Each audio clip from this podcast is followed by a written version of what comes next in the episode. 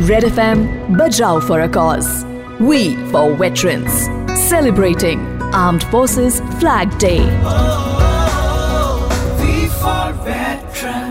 Sir Red F की initiative we for veterans में आपका बहुत बहुत स्वागत है thank you so much studio में आज हमारे साथ में लेफ्टिनेंट कर्नल ध्रुव ज्योति चंदा सर आर्मी ज्वाइन करने के बहुत कम वक्त में ही आपको मौका मिला पीस स्टेशन से निकल करके जम्मू एंड कश्मीर जब आप गए तो कारगिल वॉर का हिस्सा भी आप बने, जहाँ पर बहुत सारे जो हमारे इंजर्ड सोल्जर्स थे, उनको आपने रिहेबिलिटेट किया।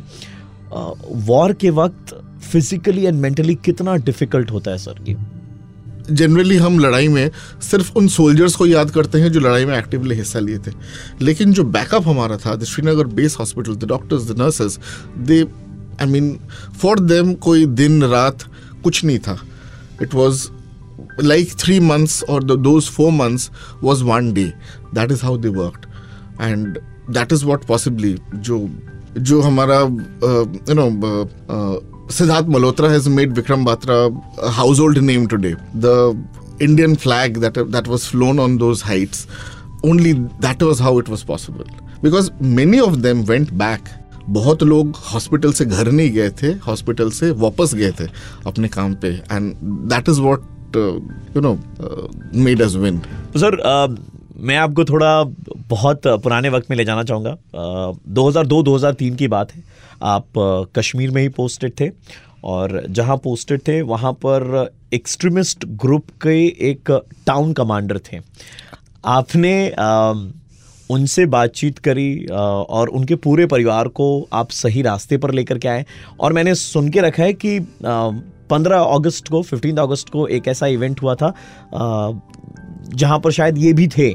अगर आप इस किस्से के बारे में हमें कुछ बताना चाहें। Motto given by general J J Singh those days was we will only rehabilitate हमारा कोशिश ये होगा कि हम जितने भी भटके हुए हमारे इंडियंस हैं, उनको सही रास्ते पे लाए। अभी वहाँ पे हमारे पोस्टिंग के छः महीने के दौरान आ, मुझे पता लगा कि यहाँ का जो हमारे एक्सट्रीमिस्ट ग्रुप है जो यहीं का लड़का था और यहीं से एक्सट्रीमिस्ट ग्रुप उसने ज्वाइन की और अभी यहीं का वो उनका टाउन कमांडर है।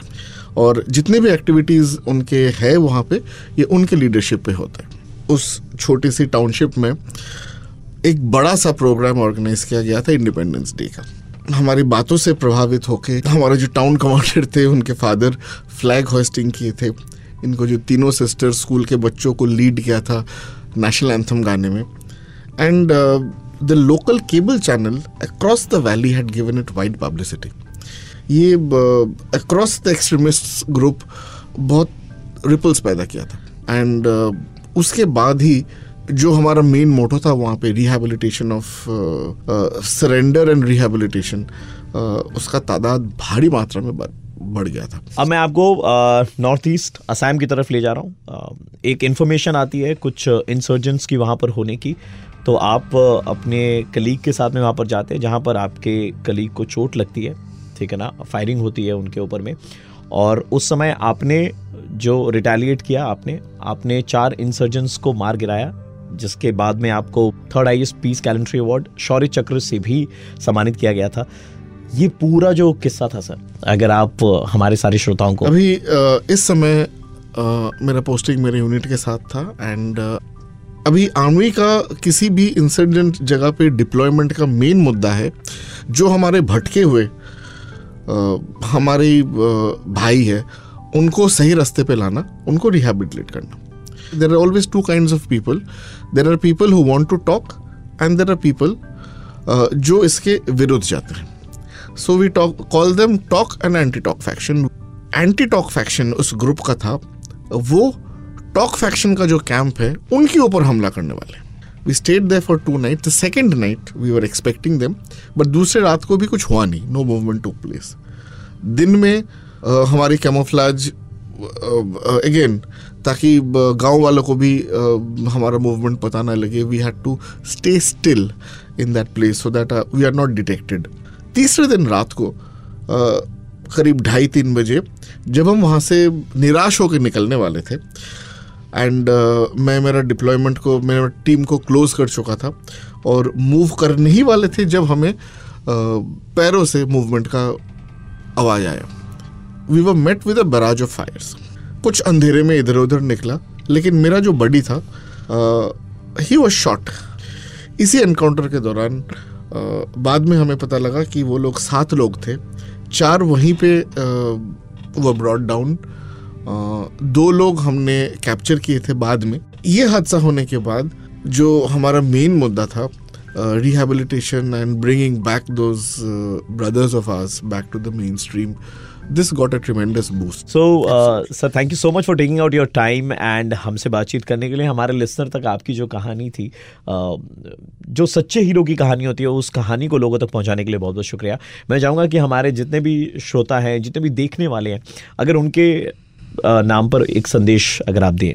यहाँ पे मैं एक चीज़ बताना चाहूँगा that Indian Army is not just a career Indian Army is a way of life the safety honour and welfare of your country comes first.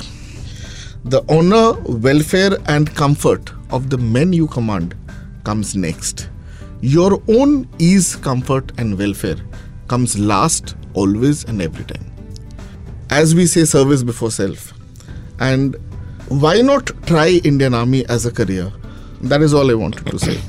देश सर्वोपरि है और अ, हम सबके लिए आप जितने भी ऑफिसर्स हैं, जितने भी जवान हैं जो बॉर्डर पर रहते हैं, जो बॉर्डर पर नहीं रहते हैं, लेकिन अपने देश की सुरक्षा में हमेशा तत्पर रहते हैं, सर। उन समस्त लोगों को रेड एफ़ टीम सल्यूट करती है एंड वी फॉर वेटरन्स का हम शुक्रिया कहेंगे, क्योंकि वी फॉर वेटरन्स के ज़रिए ही हमें आप जैसे लोगों से मिलने का मौका मिला।